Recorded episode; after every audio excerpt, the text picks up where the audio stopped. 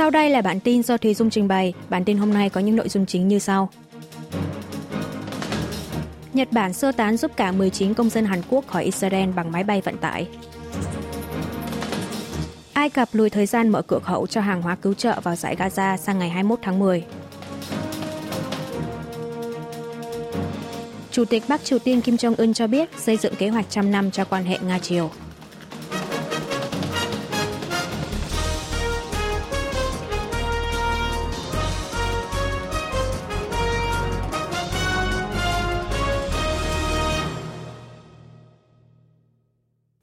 Nhật Bản sơ tán giúp cả 19 công dân Hàn Quốc rời khỏi Israel bằng máy bay vận tải. Hãng tin Kyodo của Nhật Bản đưa tin vào rạng sáng ngày 20 tháng 10, chính phủ nước này đã cử máy bay vận tải của lực lượng phòng vệ tới Israel, sơ tán 83 người khỏi sân bay Tel Aviv sang quá cảnh tại quốc gia láng giềng Jordan. Máy bay này dự kiến về tới sân bay quốc tế Tokyo vào rạng sáng ngày 21 tháng 10. Trong số 83 người, có 60 người mang quốc tịch Nhật Bản, kèm 4 thành viên gia đình mang quốc tịch nước ngoài. 18 người Hàn Quốc kèm một thành viên gia đình quốc tịch nước ngoài. Được biết, chính phủ Nhật Bản đã hỏi trước phía Hàn Quốc có muốn sắp xếp cho công dân nước mình đi chuyến bay này hay không, trong trường hợp còn thừa chỗ. Máy bay vận tải của lực lượng phòng vệ Nhật Bản sơ tán công dân miễn phí, áp dụng với cả người nước ngoài, khác với chuyến bay thuê bao mà nước này từng sắp xếp, lấy phí 30.000 yên, 200 đô la Mỹ, làm dấy lên tranh cãi trước đó. Động thái trên của Tokyo được cho là nhằm đáp lễ việc chính phủ Hàn Quốc cử máy bay vận tải quân đội sơ tán công dân khỏi Israel vào ngày 14 tháng 10, trong đó có chở cả công dân của Nhật Bản. Mặt khác, một quan chức Bộ Ngoại giao Hàn Quốc ngày 20 tháng 10 ước tính có hơn 170 người dân Hàn Quốc đang cư trú tại Liban, chưa bao gồm các thành viên trong lực lượng Đông Myong được phái cử tới lực lượng gìn giữ hòa bình tại Liban của Liên Hợp Quốc. Số người Hàn đang cư trú ở Israel là hơn 460 người. Bộ Ngoại giao Hàn Quốc nâng cảnh báo du lịch với Israel và Liban. Bộ Ngoại giao Hàn Quốc ngày 19 tháng 10 đã ban cảnh báo du lịch mức 3, khuyến nghị rời khỏi nơi du lịch đối với Israel và Liban, xét tới tình trạng xung đột quân sự giữa Israel và nhóm vũ trang Hồi giáo Hamas đang ngày càng trở nên nghiêm trọng. Vào ngày 8 tháng 10, Bộ Ngoại giao đã ban cảnh báo chú ý đặc biệt khi du lịch tương đương mức 2,5 đối với toàn bộ khu vực Israel. Lần này, Bộ Ngoại giao nâng tiếp mức cảnh báo từ 2,5 lên mức 3, Riêng vùng ven biển phía Tây và giải Gaza của người Palestine và khu vực bán kính 5 km quanh giải Gaza áp dụng mức 3, khu vực giải Gaza đang áp dụng mức 4. Thang cảnh báo du lịch của Bộ Ngoại giao Hàn Quốc bao gồm 4 mức. Mức 1 chú ý khi đi du lịch, mức 2 hạn chế du lịch, mức 3 khuyến nghị rời khỏi nơi du lịch và mức 4 là cấm du lịch. Đối với các rủi ro ngắn hạn thì còn có thêm mức 2,5 cảnh báo chú ý đặc biệt khi đi du lịch có hiệu lực tối đa trong vòng 90 ngày. Đối với trường hợp Liban, một số khu vực nước này hiện đã được ban cảnh báo du lịch ở mức 3, nhưng lần này Bộ Ngoại giao mở rộng phạm vi cảnh báo sang toàn bộ quốc gia này. Bộ Ngoại giao Hàn Quốc đề nghị công dân đang cư trú tại Israel và Liban đặc biệt chú ý sự an toàn, tốt nhất là nên lánh đi nơi khác an toàn hơn. Các công dân khác nếu có kế hoạch du lịch thì nên hoãn hoặc hủy chuyến đi. Ai Cập lùi thời gian mở cửa khẩu cho hàng hóa cứu trợ vào giải Gaza sang ngày 21 tháng 10. Tại cửa khẩu Rafah nằm ở biên giới Ai Cập, con đường duy nhất nối giải Gaza với thế giới bên ngoài, hàng trăm chiếc xe tải đang chờ đợi để đưa hàng hóa cứu trợ vào bên trong khu vực này. Ban đầu, phía Ai Cập tuyên bố sẽ mở cửa khẩu vào ngày 20 tháng 10 giờ địa phương, nhưng truyền thông nước này lại đưa tin thời gian mở cửa sẽ muộn hơn một ngày vào ngày 21 tháng 10, với lý do là để bảo trì đường xá.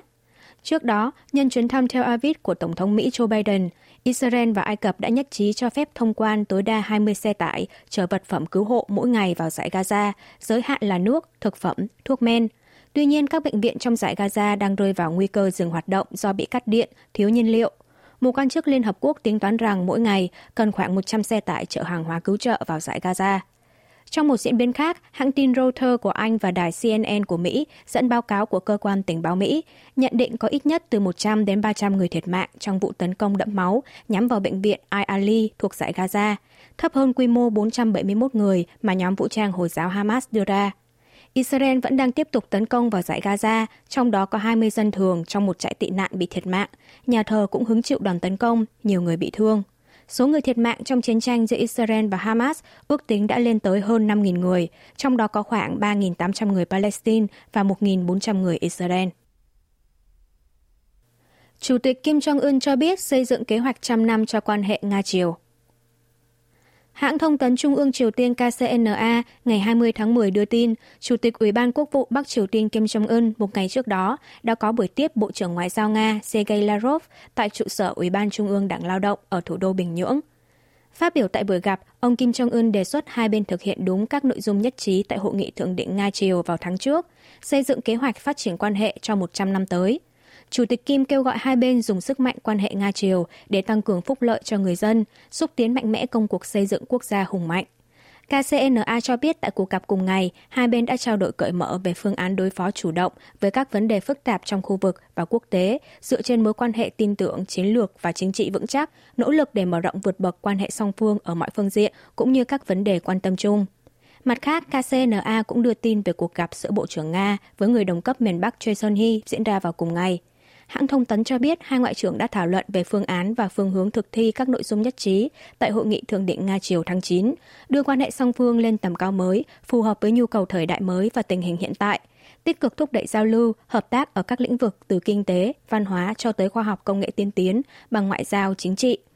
Tại buổi họp báo riêng vào ngày 19 tháng 10, Bộ trưởng Nga Lavrov cho biết các quan chức miền Bắc thể hiện mối lo ngại sâu sắc về hoạt động quân sự gia tăng giữa ba nước Hàn, Mỹ, Nhật trên bán đảo Hàn Quốc và việc Washington điều động các tài sản chiến lược, trong đó có hạt nhân, tới bán đảo Hàn Quốc.